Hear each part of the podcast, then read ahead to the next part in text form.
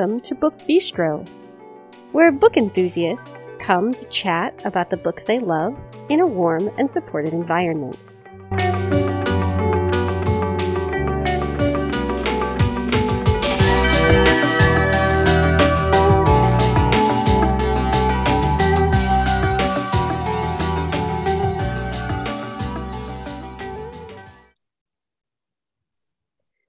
Is Thursday, June 27th, 2019.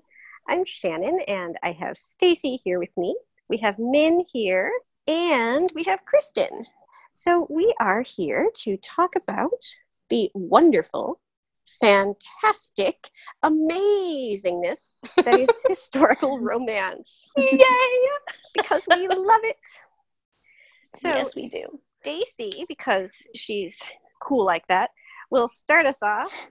I will mm-hmm. follow, followed by Min and Kristen, and then we will start again. But before we do that, I have the usual housekeeping information. You can find us on Facebook by searching Book Bistro Podcast. Once you're there, you can like and or follow the page. You can also join our Facebook listener group so you can hang out with all of us and with other listeners of the podcast. We would definitely enjoy seeing you there.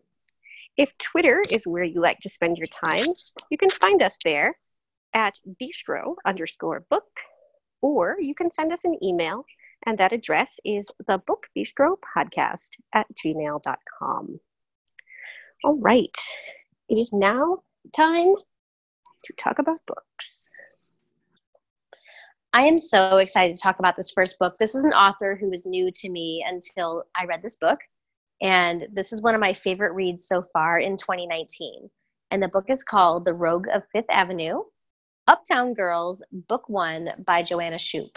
And if you haven't read this book yet, please, like, don't even listen to anything else. Just rush out and buy this book, like, right this second. It was so, so, so good. It was everything that I love in a historical romance. So Mamie is a Fifth Avenue woman, and she, her, basically, she's the oldest of three sisters, and she knows that as long as she marries the man that her father has picked out for her, her sisters can marry whomever they wish. But her father has this arranged match for her to kind of, you know, unite two very wealthy New York families. But Mamie has these aspirations of helping those who live in the poorer areas of New York City. And so she's always like rushing off to like gambling establishments and other places to um, earn money. And basically, she steals from the rich, like a Robin Hood type thing, to give to the poor. And the only person kind of running herd on Mamie and her activities is the family lawyer, Frank Tripp. And Frank is living a lie he has told everyone that he is from a wealthy Chicago family and he is, you know, he has um, a, a, degree from a, a um, an Ivy League school and that he is all these amazing things. But actually, he pulled himself up by his bootstraps from the very, very poorest area of New York City. And he does not want anyone to know that truly he has a family still living in the poorest area of the city. I'm sorry, there are birds tweeting in the background, but it's beautiful. um, so Mamie and Frank kind of have this sort of enemy type relationship because he's always like, I mean, one time he actually jumped off a balcony to prevent a man from pouring a substance into her drink at a gambling establishment. So he's always just like showing up where he's not wanted. But then Mamie starts working with these women who um, are not getting enough money and are trying to keep their families afloat while their men are out doing all sorts of nefarious things. And so she reaches out to Frank to assist her in her endeavors. And so they start working together and they slowly, their, their attraction to each other kind of slowly builds. And it's really quite hot, actually, um, in its slow burn way. And, you know, in the meantime, she's trying to think about how to fulfill her obligation to her father and that arranged marriage that she's supposed to take part in while she's attracted to Frank Tripp. And what will happen if all of Frank's secrets are divulged to New York society? And this was one of the best books I've read in a long time. And I, I thought that the independent the independence of the heroine was one of the best things about this book and just the um, the glimpse that joanna shupe gave us into a new york um, just before the turn of the 20th century was quite well done. And i am so excited to see what happens in the next book. I'm assuming it's going to be about the sister who keeps smutty books tucked under her bed. Um, and i know right? Wow. and it's just yes and um, just her writing is really vivid and really um, you can tell she did a lot of research into the era of the golden age in New York. So if you want something a little bit different, um, I'd encourage you to pick up The Rogue of Fifth Avenue, Uptown Girls, Book One by Joanna Shupe. And it just came out last month and it is incredible. And has anybody read it besides me in this group yet? No. No. I have oh, please, please no, read it. I haven't. I think I saw it when it came out on Goodreads. So, shall we talk about more independent heroines? Yes, please. Okay. So, Kelly Bowen is amazing. I was saying to Stacy, I think I was saying it just to you. I don't think I don't know if I said it to the whole staff thread, but the historicals that people write today are just not quite like they were 10, 15, 20 years ago. We were just talking about that yesterday, the two of us. Yes. I, I thought I had that conversation. Mm-hmm. So I'm very picky about the modern historicals that I, I pick up, but Kelly Bowen intrigued me pretty pretty much from the start when I picked this book up. This is Duke of My Heart, and it's the first book in her Season for Scandal trilogy. And the premise, this like Stacy would think that she wouldn't like this book because it starts out in a like a ballroom. And Stacy doesn't like ballrooms, but no, I know, but Kelly Bowen. It's it's very different and fun and great. So our hero is named Max, and he has come home from a voyage on the high seas to find a dead earl tied to his sister's bed. Oh heavens! Now this this is not good. Like no one wants this. Like you know he is a duke, he does not know how to handle the situation at all. He's very concerned about his sister's reputation. He does not want this like getting, you know, out all over London. And there's only one person who can make sure that that doesn't happen.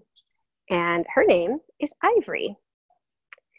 And Ivory works for this kind of elite group of people who basically move around London and clean up scandals that the aristocracy is trying really hard to kind of sweep under the rug. So she goes in and she spins a good story and makes all these things happen so that these scandals don't end up troubling high society in the way that they could if they were allowed to just like get out everywhere. So Ivory is going to make this better for Max, but he has to trust her to do that. And that's really hard for him because he's used to being in charge. You know, he's a duke and he has this whole like shipping empire that he manages. He spent a lot of time at sea and he's just not used to following directions given to him by a woman. But he learns pretty quickly that Ivory knows a lot more than he does about how to keep his family safe in this situation. And so he does end up kind of bowing to her superior knowledge, which I love in a romance. In so many romances, we see you know, men yes. just being able to kind of come in and, and save the day, and the women are just like, oh, you know, what should I do? Yes, yes, yes. so I really enjoyed seeing Ivory take the lead here. And this is a book that has the kind of witty banter that you come to expect from a lot of the British historicals, British set historicals, I should say. But it also just has this lovely romance where the hero and heroine complement each other so beautifully. Um, there's also this really creepy kind of crime boss person, like whatever the historical version of a crime boss is. I'm not really sure. Um, but he, you see him in this series, and you see him um, in another series that Bowen has written, and I'm hoping that one day, very soon, King will get a book of his own because yes. he just like enchants me. He needs a Um, book of his own. He does. He does. So this once again is Duke of My Heart, and it's Season for Scandal, Book One. This is my favorite book in this trilogy. Um, I don't always love the first book in a series, but this one I thought was just so excellent. Um, her other stuff is very, very good as well, but this one is just very, very special. So I read a review by this author about this author, and it said basically her books remind people of like if Lisa Kleypas and Julia Quinn had a love child, that would be Kelly Bowen. Would you agree with that, Hmm. Shannon? That's what I read. I don't know if it's true. So you will all hate me, but not as much as Natalia would hate me if she were here. I don't hate you. I, you might. I have never read a Lisa Kleypas book in my Oh, life. I do hate you. Oh, I do hate you. So I have read Julia Quinn, and I love her, but I, I cannot speak to that. I do not know. I don't know how you have never read a Lisa Kleypas in your life. I really haven't. Do you know? I have to admit, I I haven't either, but I haven't read a lot Wow. of the authors you guys mentioned. Well, I'm going to be talking about a Lisa Kleypas book, so I know. I can't wait. Is that. that Um, a good segue?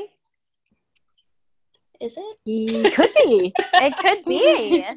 Or You want to tell us have about a Lisa thought. Kleypas book? Well, okay, since we were talking about Lisa Kleypas, I am going to be talking about Tempt Me at Twilight, which is the third book in her Hathaway series. It's one of my favorite historical romances. Um, it's one of my comfort reads of all time. And my And- favorite. Yep. And I picked this one because I feel like the characters are really relatable. Um, the family is really great. So, this third book focuses on Poppy Hathaway. She's the second to last sister in the Hathaway family. And the Hathaway family is very unconventional. Um, they're not your usual aristocratic family. Um, so they came into their inheritance later in life.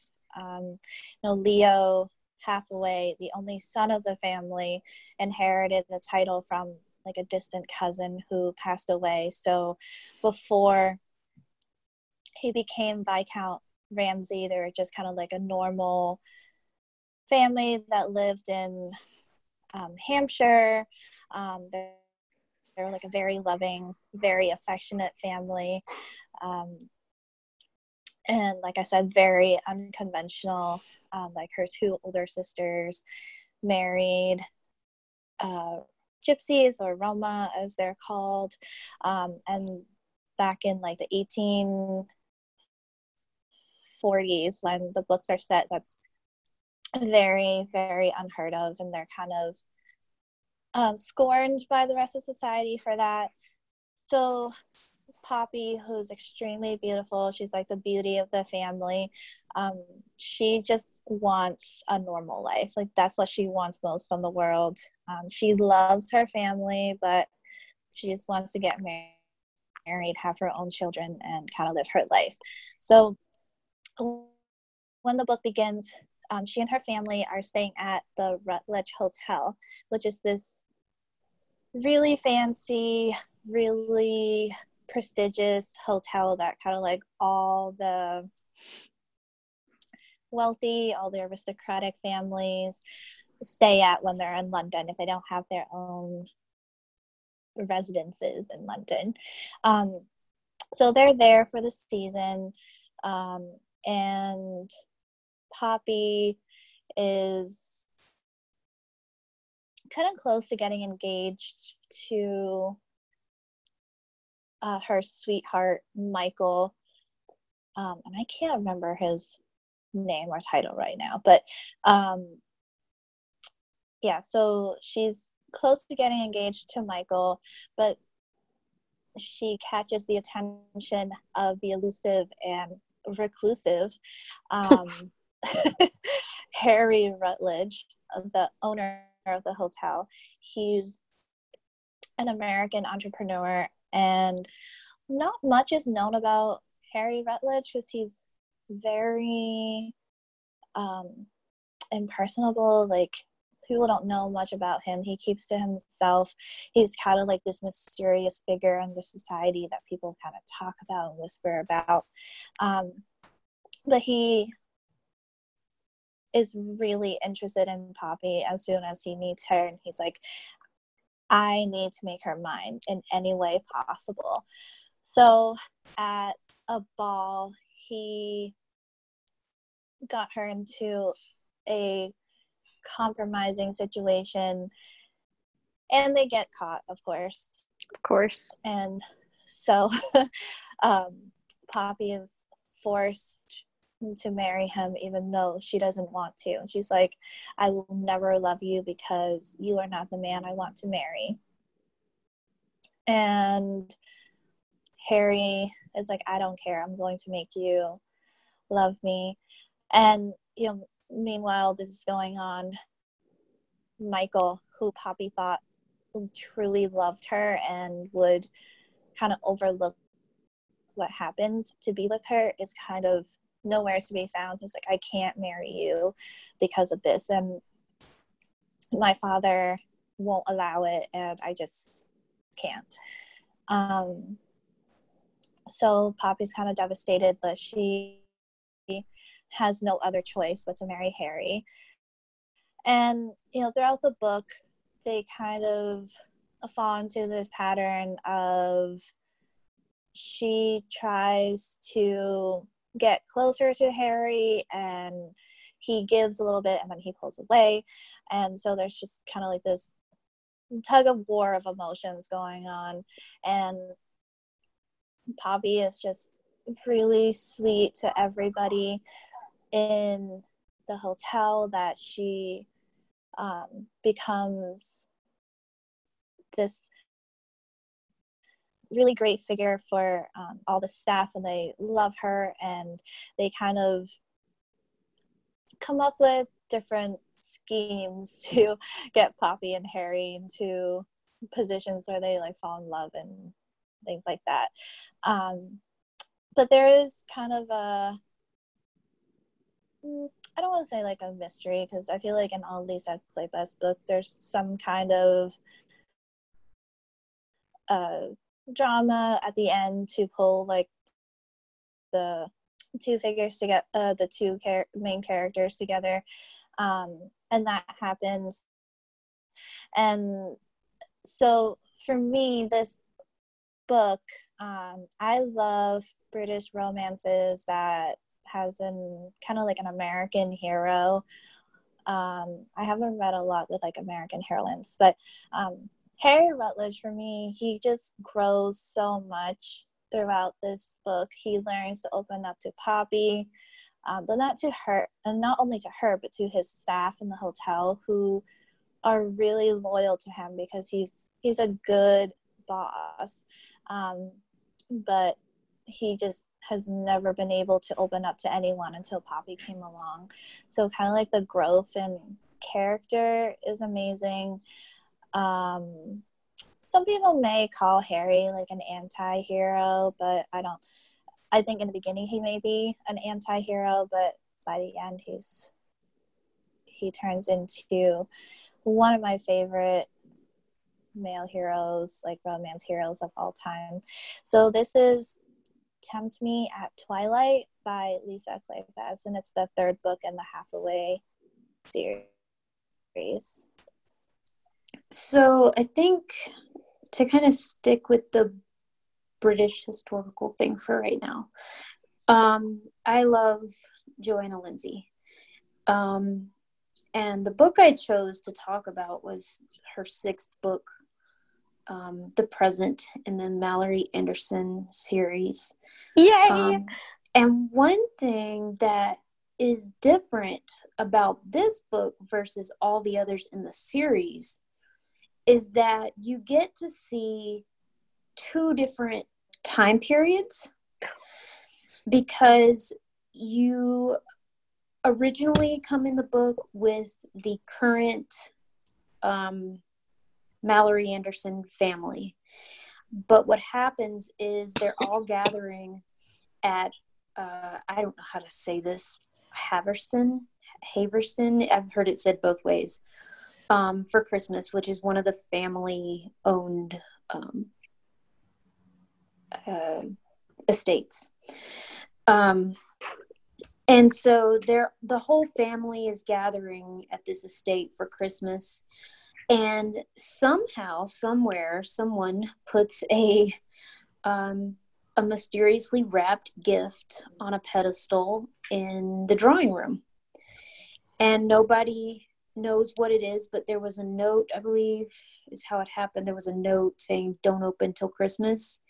But of course, the family is what the family is, and they can't wait that long, um, which I know the feeling because I usually can't wait that long either. I always give presents before the day actually comes because I just can't help myself.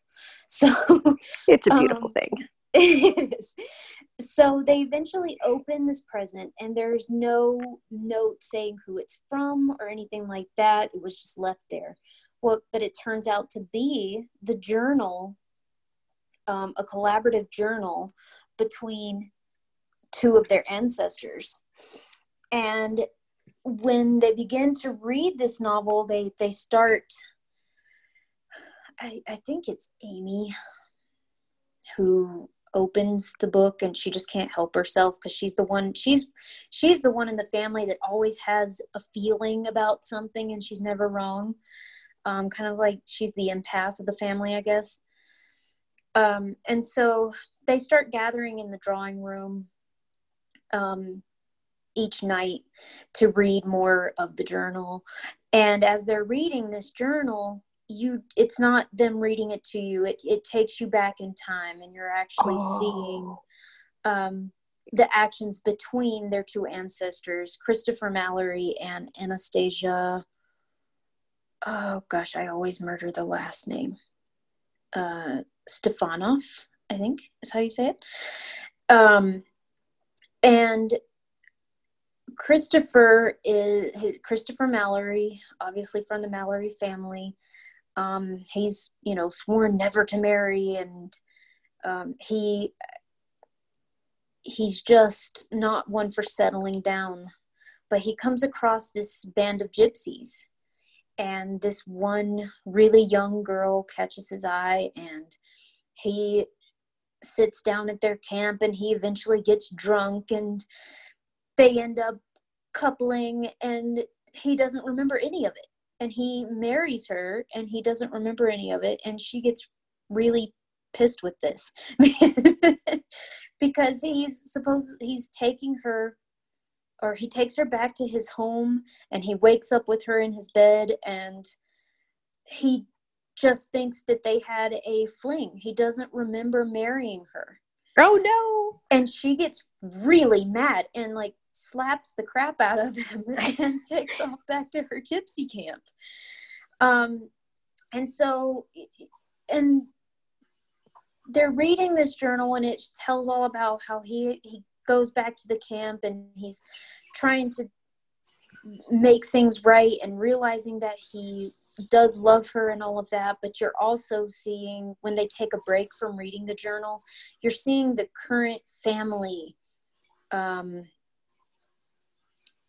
I, I, turmoil i guess is the maybe the best word. They they always have some sort of scandal going on within the family. Um, every book has some somebody's involved in a scandal somewhere. Um, and i believe in this book it's mostly there's a fight between two of the brothers and then there's also a fight between one of the husbands and the wives. I think it's anthony Oh, and Roslynn. Yes, from Scotland. Yes. Um, and that their story is another one of my favorites in the series. Um, do we get to see Regina? I love Regina. Yes, we get to oh, see Regina. Um, and um, who did she marry? Nicholas, right? Nicholas, yes. Yes. And he abducted um, her. Yeah. As um, often happens in a Johanna yes, Lindsey. Yeah. It does. Um, and so, but the, the over, like it goes back and forth between modern day Malorys and historical Malorys, and you get to see both, um, both ends of that. And they learn in this book that that's uh, that because several of the brothers have that blue eyes and black hair of the gypsies and they've always thought that there's some gypsy blood but there's never been proof. And so that's how they learn that they've always been right about that that there is gypsy blood in in their history. And that's where they got those cobalt blue eyes and the and the jet black hair.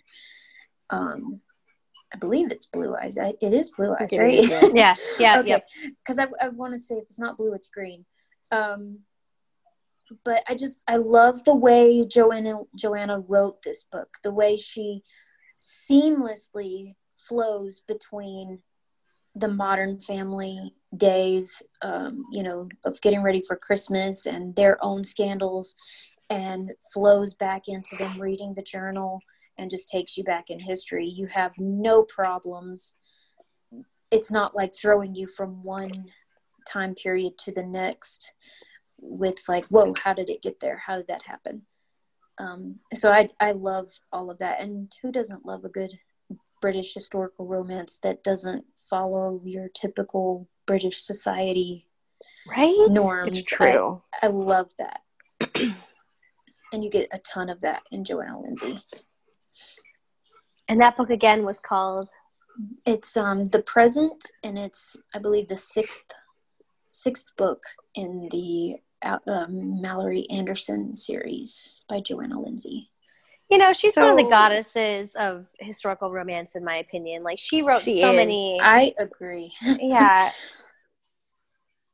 So one thing that I'm not a fan of is historical romance that take place primarily in the ballroom with fans and potted palms and assignations really? on the balcony. They're not my favorite. Like I don't know if I've ever mentioned this before in the almost Never. year of Book Bistro's lifetime, but Never, in case I haven't heard it. I know. So I've been steering kind of clear of historicals lately because I just don't like the aristocracy ballroom type books.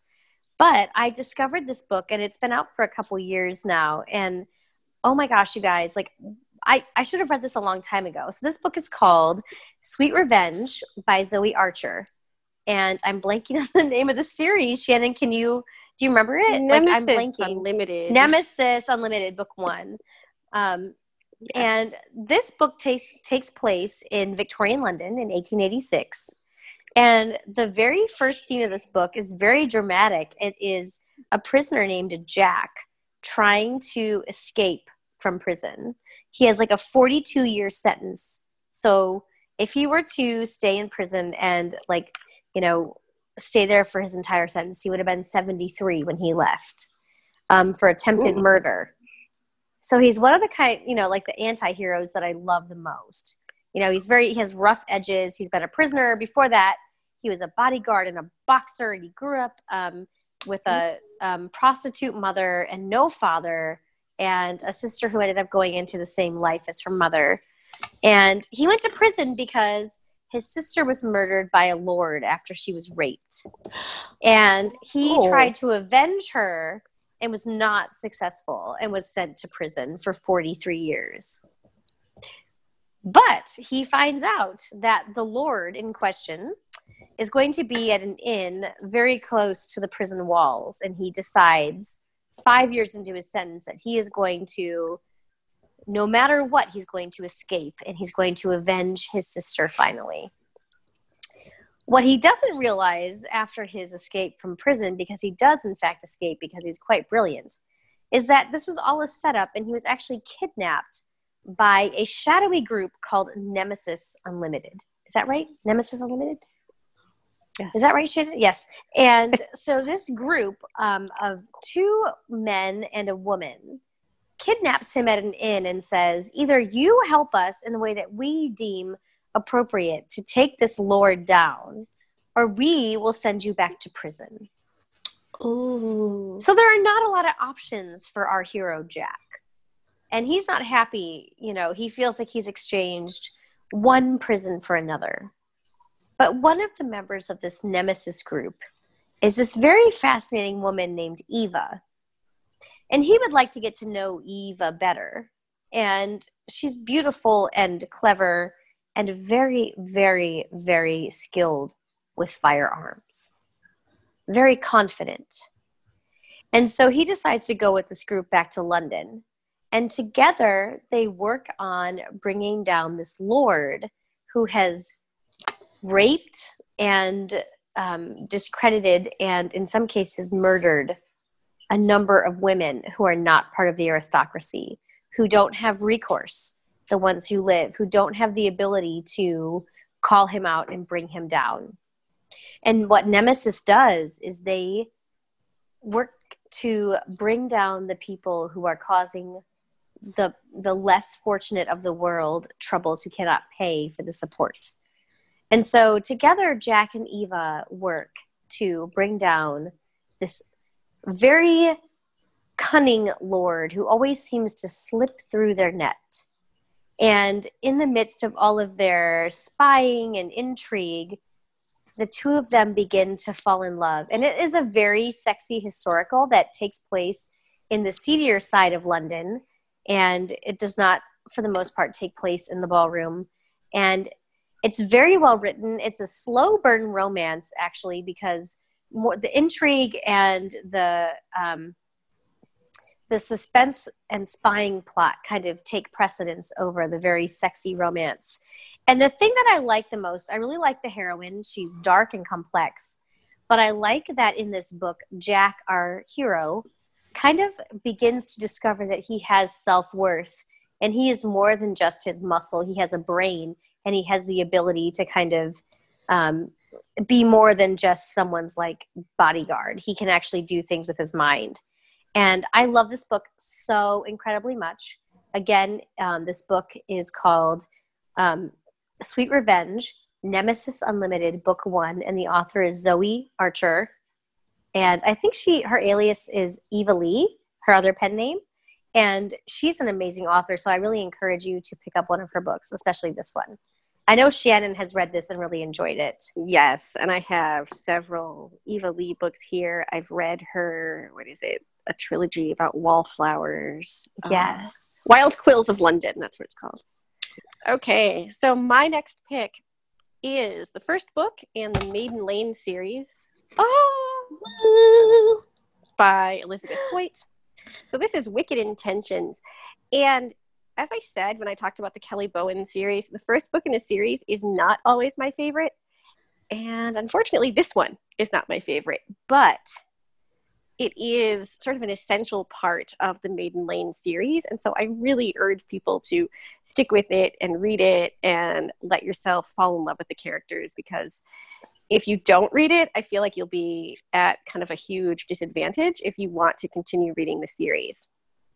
So, our heroine is named Temperance, and she is a widow she's living and working in a home for foundling children. And it has a really long name that I'm not remembering at the moment, but it's like eight words long.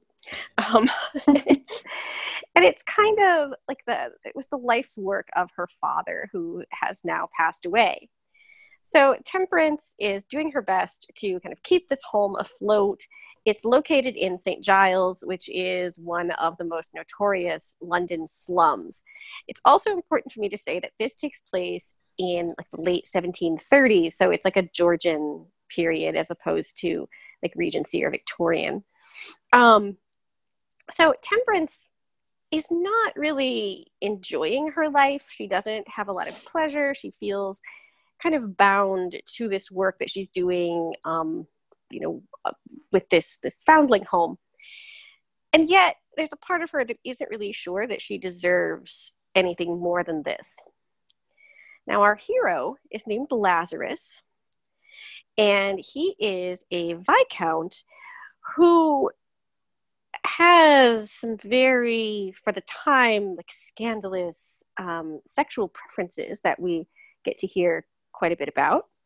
Um, I think this is one of the most I think this would have to be probably like the sexiest book in the series. I think for all that, like the plot didn't wow me as much as others. Uh, I, I did think there's a lot to be said for the uh, steam here. So Lazarus is looking for a murderer. And apparently, this person has killed his mistress. And he wants to find out who is responsible. But this requires him to spend a lot of time in St. Giles, which is not a great place to be if you're a member of the aristocracy. So he appears at the foundling home and talks with Temperance and offers her a bargain that she cannot refuse. If she will help him locate the murderer, so if she will take him around St. Giles and, and help him figure out who's responsible, he will introduce her to kind of some of the movers and shakers of high society. Hopefully, this will result in the home being given a benefactor, which it desperately needs. So they do this. And as their alliance deepens, they also begin to fall in love and they're forced to not only deal with the things going on kind of you know externally so the the murder investigation and all of that but also their own kind of inner demons that they have to battle. So maiden lane is a fantastic series. It is 12 books long i believe. Yes. it ended um, last year i believe and it was so very sad when the last I cried book was cried. written. Yes um, and so we follow Temperance and her family, but then we also get to know some of the members of the aristocracy and we follow them as well. So it's a long and complex series. It is fantastic. I love the fact that there are all of these children who live in the foundling home, and all of the girls are named Mary, but then they have like a second name. There's like Mary Evening and yes. Mary, Mary Whitsun.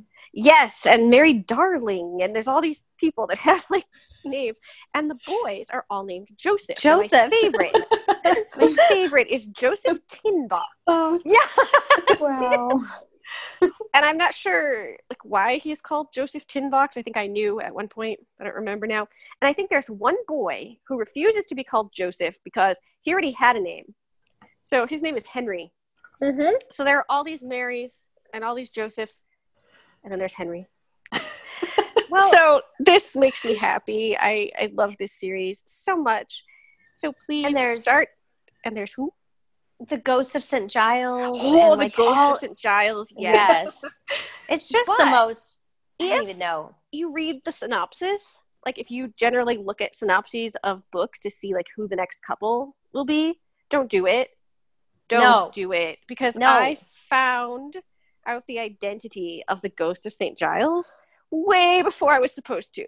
All because I wanted to see who was going to be getting a book. And so it like I the spoils same the whole thing. thing for me. It's terrible. You should never do it apparently. Yeah. So this is Wicked Intentions, and it's Maiden Lane, Book One, by Elizabeth Hoyt. So the next book I'm going to be talking about is Nine Rules to Break When Romancing a Rake by Sarah MacLean. And it's the first book in her Love by Numbers trilogy.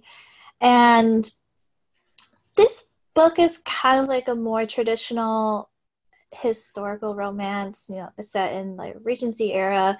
Um, I know Stacey doesn't like ballrooms and potted plants and fans and lace caps, but there's a lot of these in this book. But it's, I think it's still an amazing story um, for all of its kind of like tropes, you can call them. So the f- story follows Calpurnia Callie Oh. Hartwell. Yes. Calpurnia. Lady Calpurnia goes by Callie because she doesn't like her name. So when the book begins, Callie is 17. She is at a ball, um, and this is like her first season, and it is not going well at all. Like, she's not a beauty, she's kind of more on the plump side, and her mother is kind of not very fortunate in the fashion sense. Um, so she puts her daughter in really unflattering dresses. Um, and so Callie's been kind of ignored at this ball. So she's fleeing the house into the garden and she runs into Gabriel St. John or St. John, um, the Marquis of Ralston. And he is known as the rakes to end all rakes. And at first, Callie's like, oh no, I can't be seen with you. Um, but he's really nice to her. He kind of like listens to her and consoles her. And he actually calls her Empress um, because Calpurnia uh, was the wife of Julius Caesar. So um, it's kind of like became a pet name, like you know, Lady Calpurnia, like the Empress. So fast forward 10 years, Callie is now a spinster. She's 28. She's hasn't had any suitors and she's you know on the shelf basically um, and she's wearing i guess like back in those days if you're like a spinster like lace caps are kind of like a thing so, so. callie has taken up her lace cap and she wears it as kind of like a marker of her spinsterhood and she seems to be content with it until her little sister mariana gets engaged to the duke of rivington and this is the match of the season because um, Mariana is pretty, she's vivacious, she's kind of like all the things that Callie's not, but she doesn't resent her sister for it. Like they have a very loving relationship, um, which I really like because in like in other historical romances, you kind of get um, some rivalry between sisters going on sometimes, and I really don't like that. So yeah, especially when they're so different. Mm-hmm. Right, yeah. exactly. Callie overhears a conversation between the two of them where Mariana is saying to her fiance that she's worried about her sister and she's like what about callie like we have to take care of callie because she doesn't have anybody so overhearing this callie makes a decision to herself to kind of take off that lace cap and to do the things that she's always wanted to do that is not befitting her station in life. And you know, Callie has always been super proper, like she's always done everything correctly. And she's like, My whole life I've been following rules and it hasn't done well for me, so I'm going to do all the things that I want now um, that I couldn't do before. And so she writes up this list of nine things that she wants to do oh, the nine rules. Yep. and so, you know, it includes like smoking a cheroot, uh, playing in a men's club, um, riding uh, was like horseback astride, and all these things.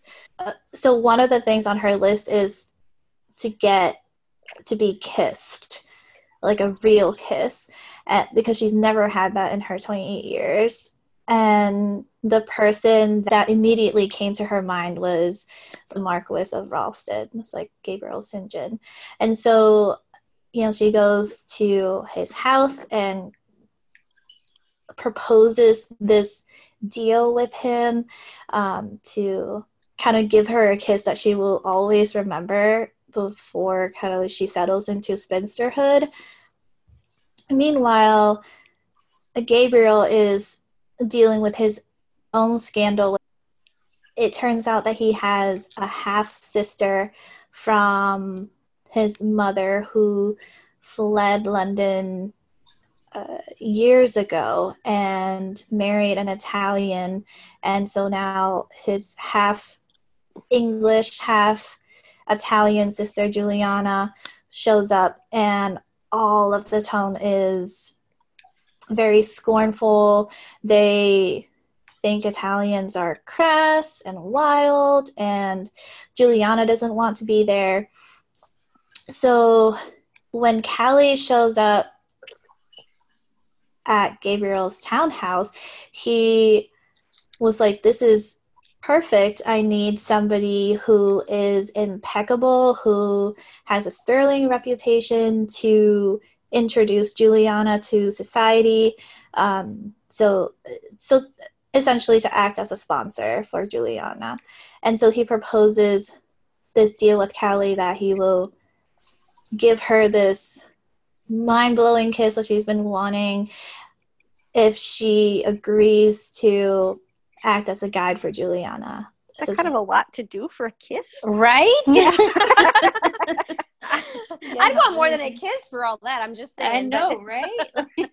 um, yes, and so she agrees, but he doesn't know that she has this list of nine things that she wants to do, and kind of like throughout the course of the book, she um, accomplishes them in very uh, interesting and kind of funny ways. And Gabriel kind of like always shows up during these, and he is very angry with her. He's like, You're supposed to be helping my sister, and if you do all these things, you're going to ruin her reputation even more. But he, you know, they slowly kind of fall in love, and um, he kind of grows to realize that Callie has a is really passionate, really sweet and that she doesn't want to settle for nothing less than love. Um, and Gabriel doesn't really have that in him. So there's just this kind of dynamic going on of both of them wanting each other, but kind of resisting it for various reasons. And,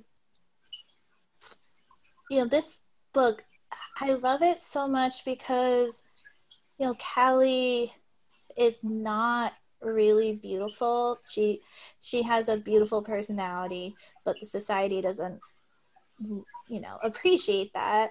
Um, and just in the book, like people keeps making comments about like her weight and how she's a spinster, and it made me cry several times in the book because I'm like, every girl can relate to this. Like, to feeling inadequate and feeling like they're not worth enough.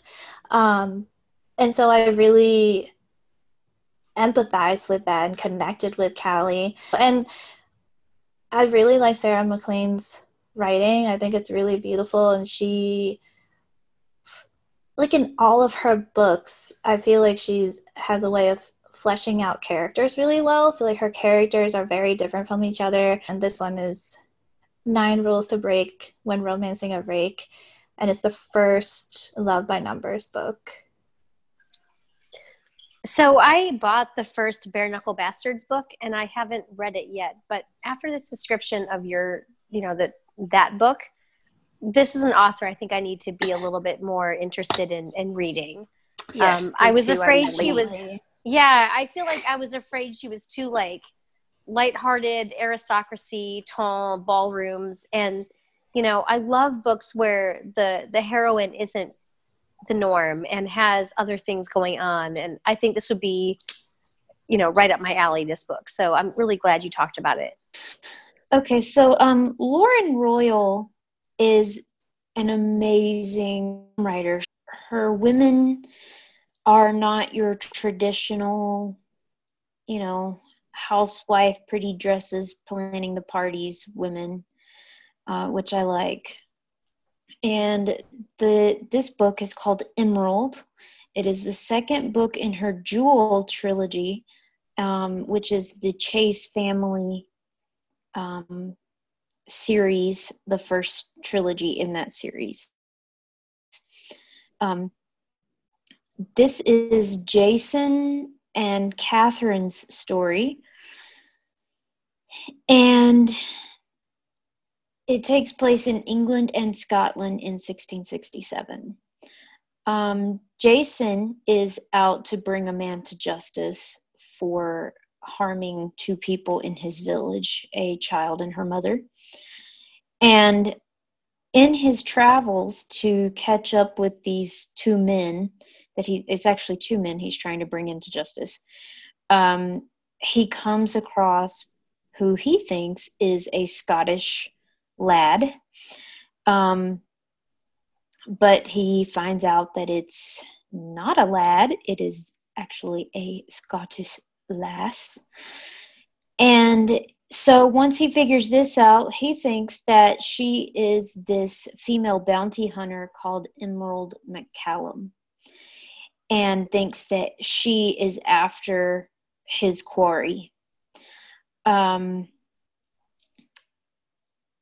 and what he thinks he thinks that she might be in danger that even though she's this notorious bounty hunter that she is really in danger trying to track these two guys down. So he takes it upon himself to kind of become her protector um, when he finds out they're going in the same direction which is why he thinks she's after the same people he is. Um, However, she is not Emerald McCallum. She is Catherine Leslie from Scotland, who is trying to chase down her brother, who never likes to stay home. He likes to gallivant. And she is trying to track down her brother because their father has just passed away.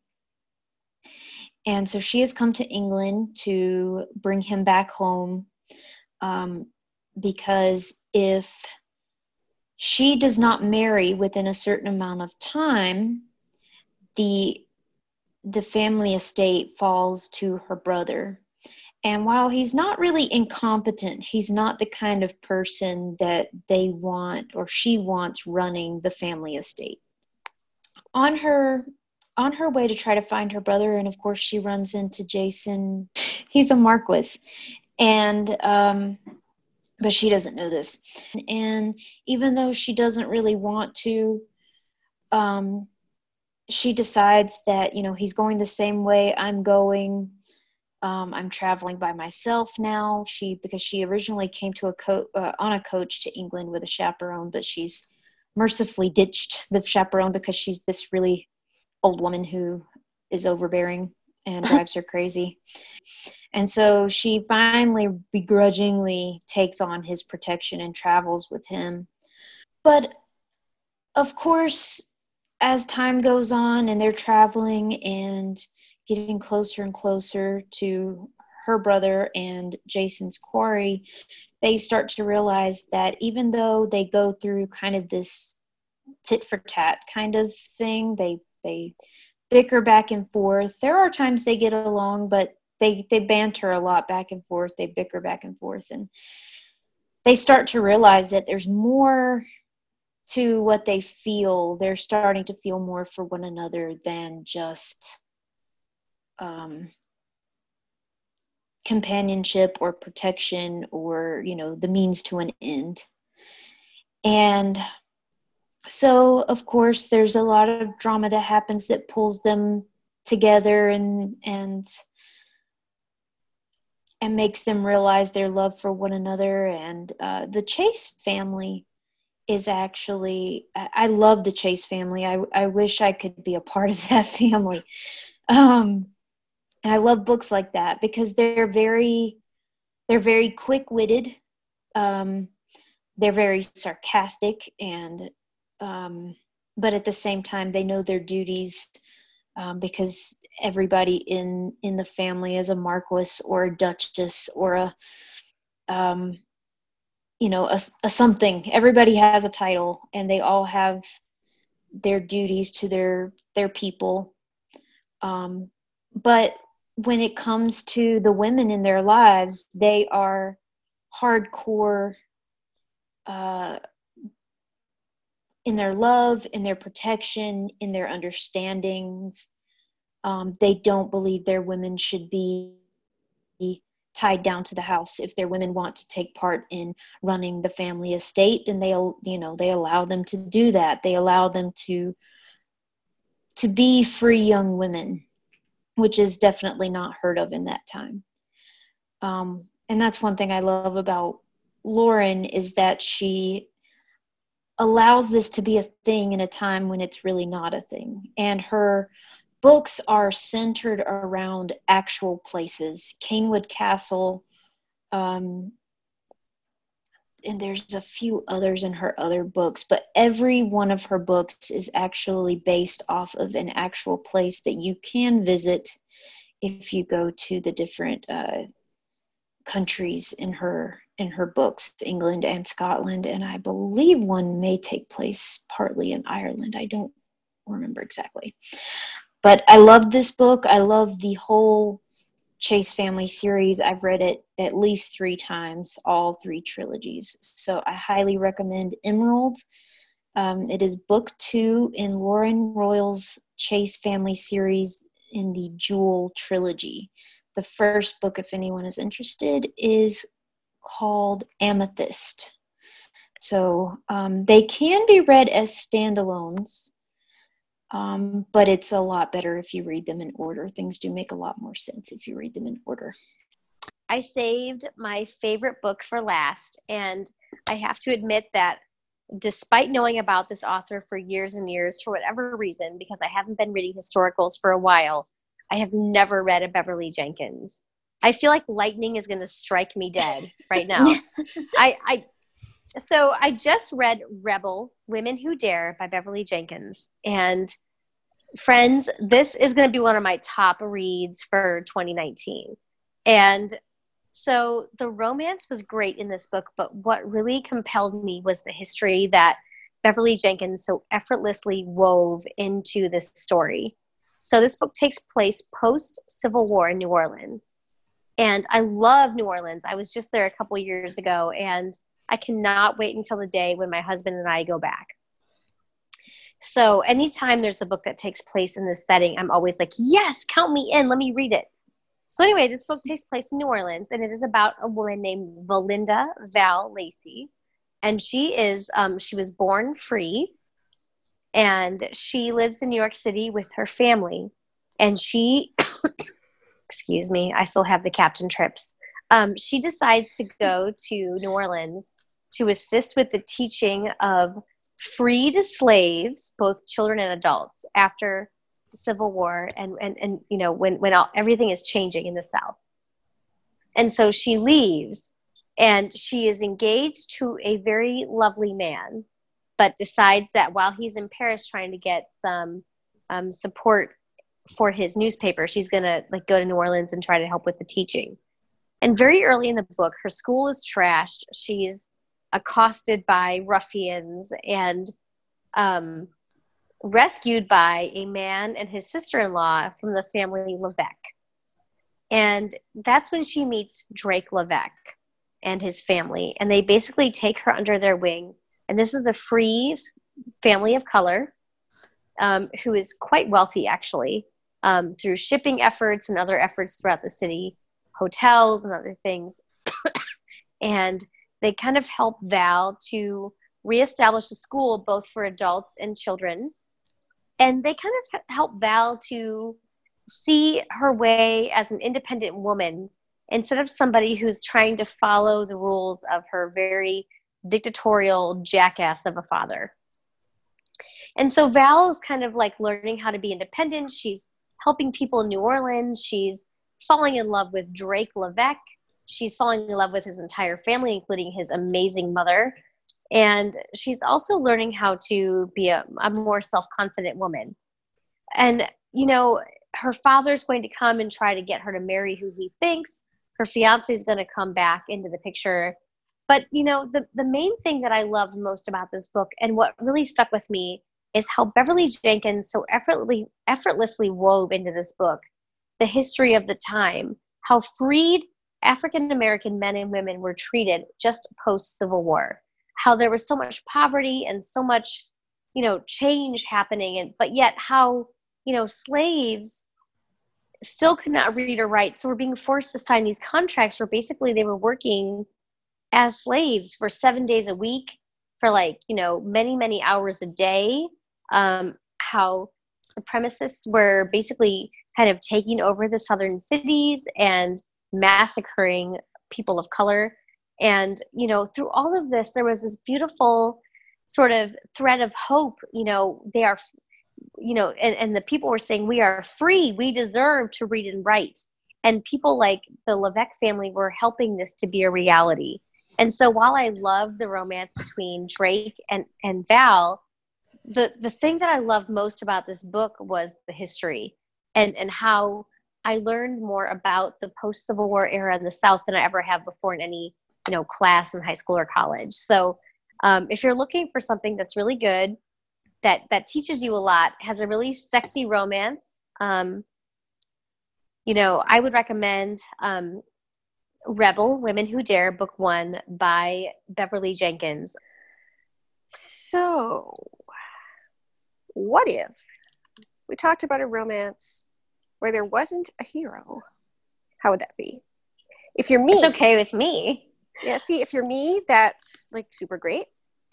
And it doesn't get to be super great for me, like very often, because there's a lot of books that have two heroes. There are many, many, many, many, many books that have one hero. And so very few that have none.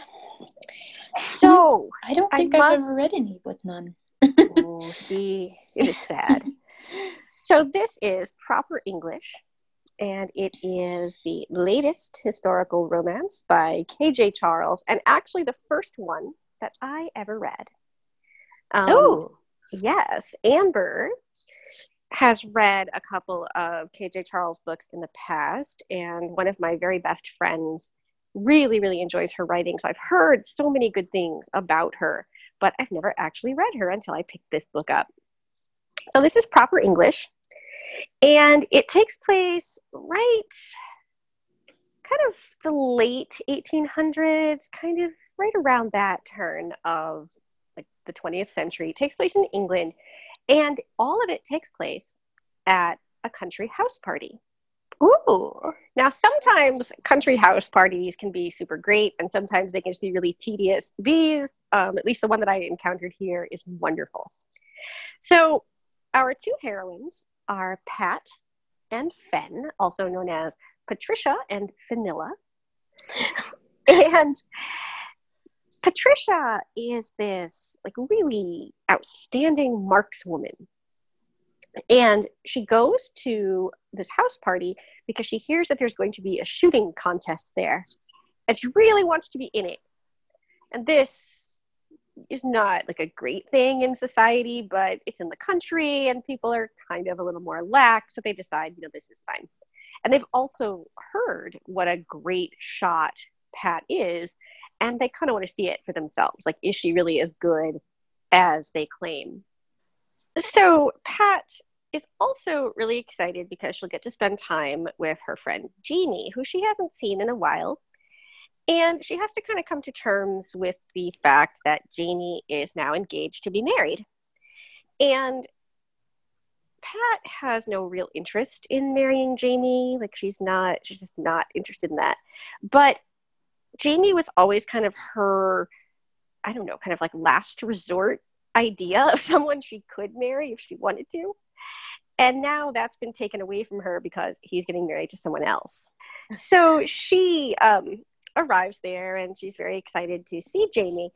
But she's also really intrigued by Fenella, who is the woman that he is going to marry. Oh, and no. they begin spending time together, kind of in the guise of like they're the only two women at this party. So they, you know, it makes sense that they would like hang out together. Society mm-hmm. sort of dictates that. But they become very attracted to each other. And then someone is murdered. Oh, heavens. Like there's a body that's found in one of the bedrooms and there's a knife like sticking out of it. So this is very dangerous now because someone at this party killed another one of the guests. So together, Pat and Fen decide that they're going to figure out who this is before the constables are called because they're really concerned. Like, what if it's what if Jamie killed whoever this is? Like, what if someone else that they both know and care about is responsible? So they want to find out who the villain is before the authorities arrive. And so this is just, it's a lot of fun. It's a light-hearted mystery. so it does not take itself super seriously and you're not subjected to like hardcore suspense um, it's just a very very nice if you think of like agatha christie and the lesbians um, this is Ah, that's this awesome. is proper english and it's it's amazing um, apparently pat and fen were first encountered in another novel called think of england and readers were really enchanted by them and so the author went back and wrote their story and i'm so so glad that she did. So this again is proper english and it is by kj charles and i love it. It's a short little book. I think it's about 250 pages. Um, it, it's fantastic. So I'm intrigued by KJ Charles, her titles, because you know what it means when you think of England, right? yes and that's why that title was created Okay, actually, all right, from all what right, i've heard right, in the interview Okay. That's so clever. Okay. I saved the best book for last because I'm so excited to talk about this book because it is probably my favorite historical romances of all time, and it is The Duchess Deal by Tessa Dare. It's the first book in her Girl Meets Duke series. So I think she has four books planned. Um, the third one is coming out in August, and I, I cannot wait for it. Okay, so let me say that Tessa Dare writes really unconventional historical romances. Like all of her heroines are very different for their time.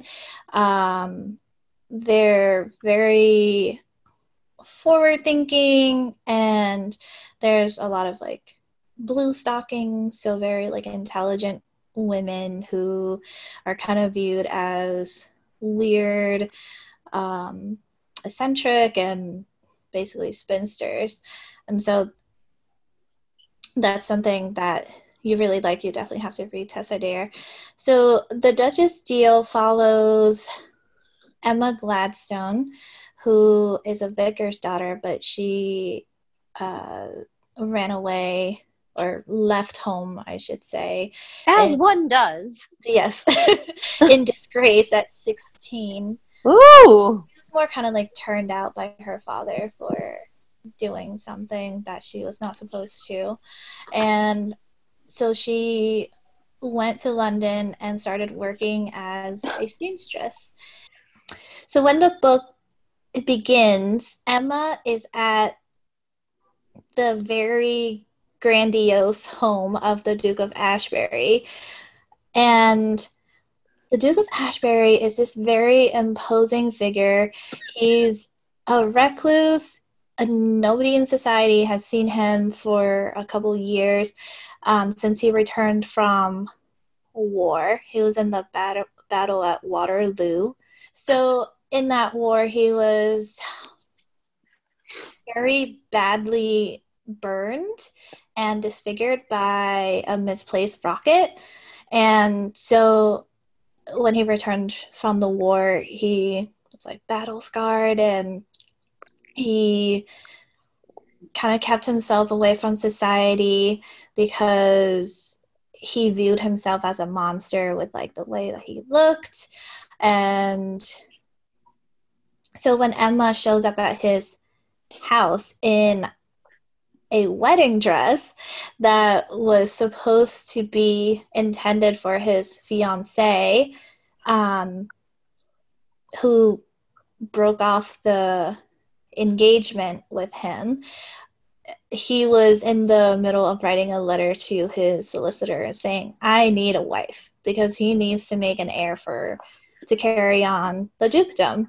And so it was a very funny scene with her showing up in his wedding dress as he was writing the line and um they had this really witty banter back and forth and he offers her marriage. He was like you check all of my boxes. You are moderately pretty. You're of gentle breeding. Um, you are of uh, childbearing age. And so let's get married and let's have a marriage of convenience. And she was like, You're crazy. This is not what I do. I'm not just going to marry some random duke. And so he kind of pursues her um, to the dressmaker shop. And, you know, in that time, one of Emma's friends um, kind of got herself into a situation that required Emma's assistance. So, with this in mind, Emma accepts Ashbury's proposal and they get married. But if you like the tortured hero type, like Yes. is the epitome of tortured heroes. And like if you want a tortured hero, you have to read this book. Uh, Okay. so he This is where you It's my favorite. It's my favorite type of romance. My oh, anyway. Um, so he he really does think of himself as monstrous. Like he just uses all these words like it's horrific and nobody's gonna love me and nobody even wants to see me like they will flinch and They run away. yeah and you find out kind of like later on the book kind of like something that happened that kind of like established this line of thinking. Yes. Yeah. Yeah. Um, and it was really sad. But so he was he was like to Emma, like, this is just a marriage of convenience. I just need you to bear me an heir and once that's done, you I'll get you a house in the country and we don't have to do we don't have anything else to do with each other. But Emma doesn't want that. She you know wants she has her own conditions for this marriage. Like she wants dinner with her husband with conversation and um, you know interaction and affection. And so the book kind of follows their relationship and how it grows. And um you know it kind of builds from their sexual relations which ash kind of wants to keep very clinical. It's like no kissing no touching nothing like that. Um but of course emma's like no we're going to do it a different way um and so she slowly penetrates his cold heart I love it. and you know kind of teaches him that she doesn't care about the way that he looks and she loves him just the way that he is i think this is probably the only romance where i'm ever going to say this that i love the hero more than the heroine even though emma is absolutely amazing and i love her. Like she's very wit- witty and she holds her own against ash but he's just so complex in kind of his thinking and he's also just a really fun character. Like he doesn't swear necessarily like he doesn't use bad words but he'll he'll swear in shakespearean and the thing comes That's with the is- best way to do it. yeah Right? it's so funny. Like I laughed my way through the entire book. Like my stomach was hurting. Um, and like Emma's friends that you meet in the books are also great, and you know, they're they get their stories later on. And this is just like classic Tessa Dare. She creates really fantastic characters, really relatable. Um, and she does it with so much humor like whenever i whenever i want to laugh i pick up one of her books um, if you if you're familiar with molly harper Yes. like, urban fantasy and southern romances tessa dare kind of reminds me of her but for historicals oh I definitely have to look her up. yeah Yep. so this was um the duchess deal girl meets duke number one by tessa dare I need this in my life. Yes. And this is So- probably going to open all kinds of rabbit holes in Goodreads. So I have to, to dissent because I read this and I I liked it. But I didn't love it as much as I was oh, hoping to. Shannon! I know. I oh. found I like I the found disfigured Ash. hero books. Oh, it was wonderful for like the. It was wonderful in some ways, but I found certain parts of it just like very. Part of it is I'm not. I don't always like the lighter. The lighter stories, and so that may play into that some. Um, but I found like the whole thing about like the monster of Mayfair to be like really silly and like really ridiculous and not necessarily in a way that But seriously, wasn't the tone kind of silly and ridiculous though? Like, I mean, not like kind of this.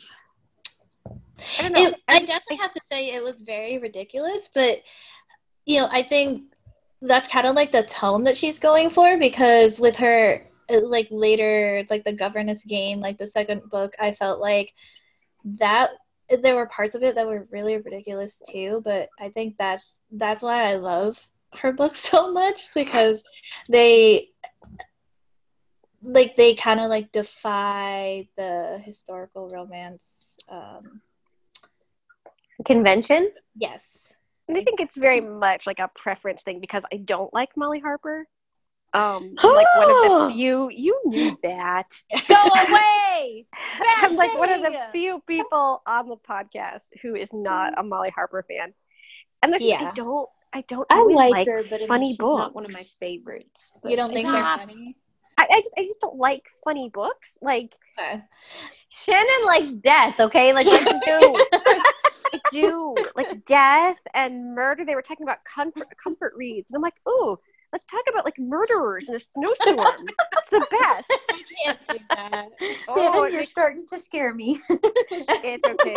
it's not snowing right now, like anywhere. No. So there, like murder is is far away. I love, I love to scare myself. Like that's sort of my like comfort. I want to like hide in my bed with my cat, Oh my like pull my blankets up and just like Oh.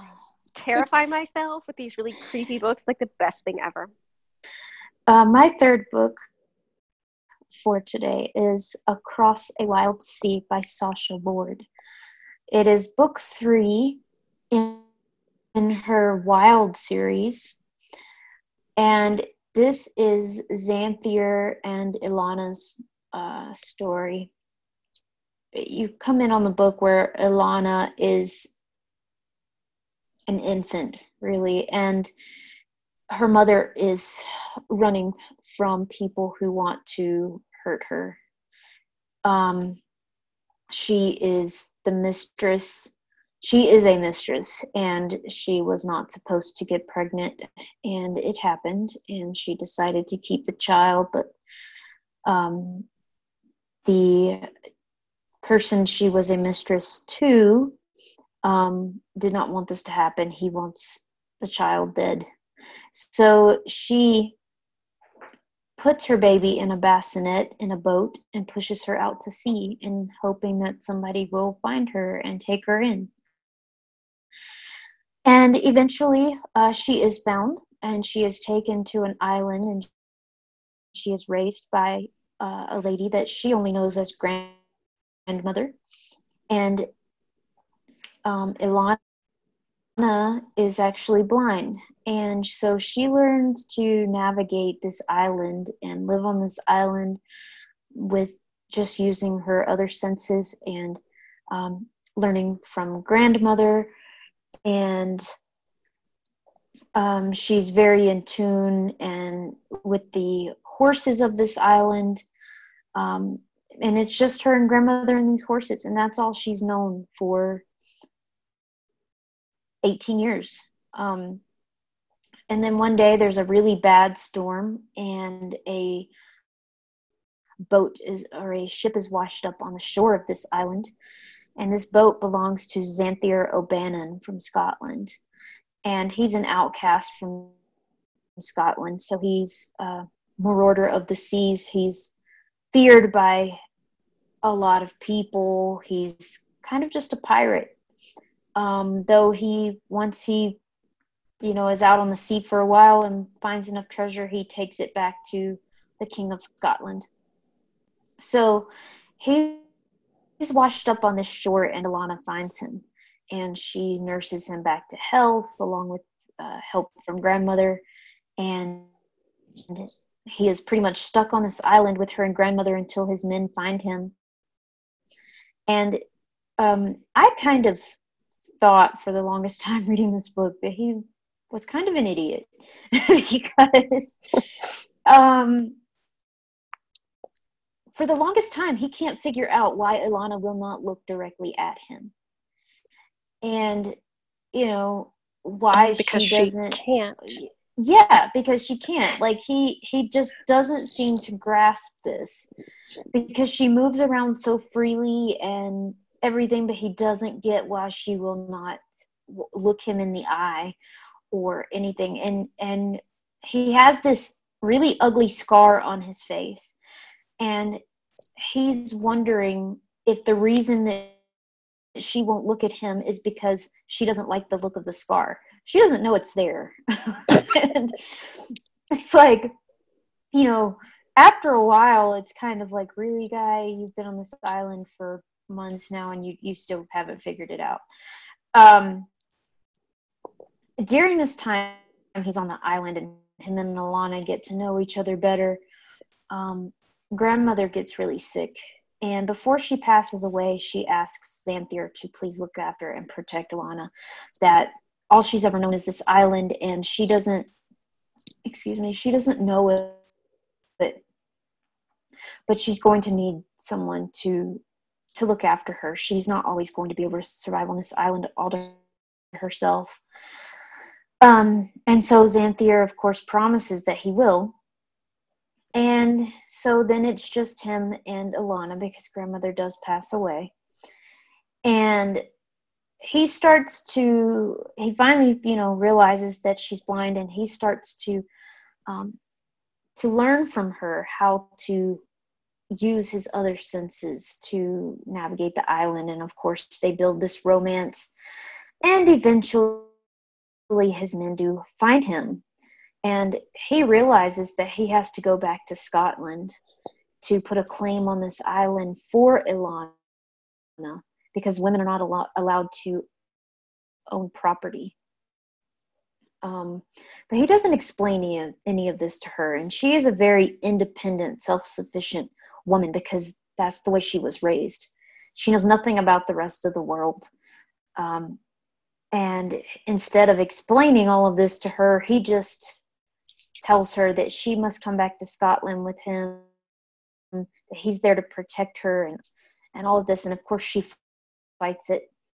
Um, there is a uh, amulet that she has that kind of reveals who she really is and she is a she's the member of a of a high ranking family in Scotland but she doesn't know this and he he see he finds this amulet and he realizes this and so he pretty much kidnaps her and takes her back to Scotland with him. And his plan is to go there, petition the, the king to let him put a claim on this island so that no one can take it from Alana. And then he wants to return to this island with her and live there happily ever after because he's realizing that he loves her. But of course, nothing goes to plan. Um, Alana is left on his ship and told to wait for him. And of course, he's gone longer than the three days he originally planned, and so she gets sick of waiting. So she takes her horse that they have brought with her and flees the boat and is riding crazily through the streets of Scotland. Um, and eventually is thrown from her own horse and comes across this little girl who fell off her pony. And um, they become fast friends, and Alana offers to take her back to her home because her pony has run away. And unknowingly, this is Xanthier's daughter, who he has no contact with. He left in the care of his brother, Brogan O'Bannon. Um, and so Ilana is kind of taken into the O'Bannon family um, and they don't know her connection to Xanthier, and she doesn't know their connection to Xanthier until much later. He tried to claim the island. Um, the king offered it up as a prize to annual games, and Ilana finds this out and gets really mad. Um, but then there's also someone out to murder her because she uh, she could possibly take his position in the family because she was the firstborn and so on and so forth. So there's a lot of drama. There's a lot of um, miscommunications that happened but it all comes to a beautiful end of course. Um, but this is once again across a wild sea by sasha lord and it is book three in her wild series. Um, and you actually meet brogan in book two. So that family comes together as well in book two and three. All right. Well, that brings us to the end of our discussion of historical romances. Of course, there are many, many, many, many, many more that we could not talk about, and that is sad.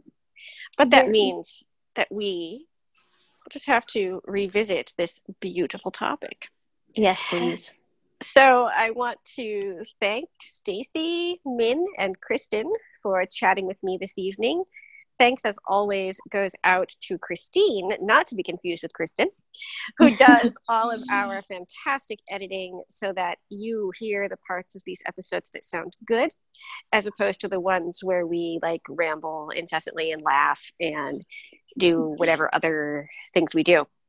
Um, but of course, we would not keep doing the podcast if people didn't listen.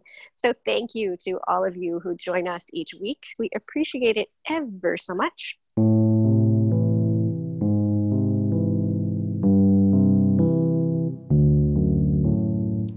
If you would like to leave us a rating or a review, you can do that on Apple Podcasts or any other platform that you use to access the show.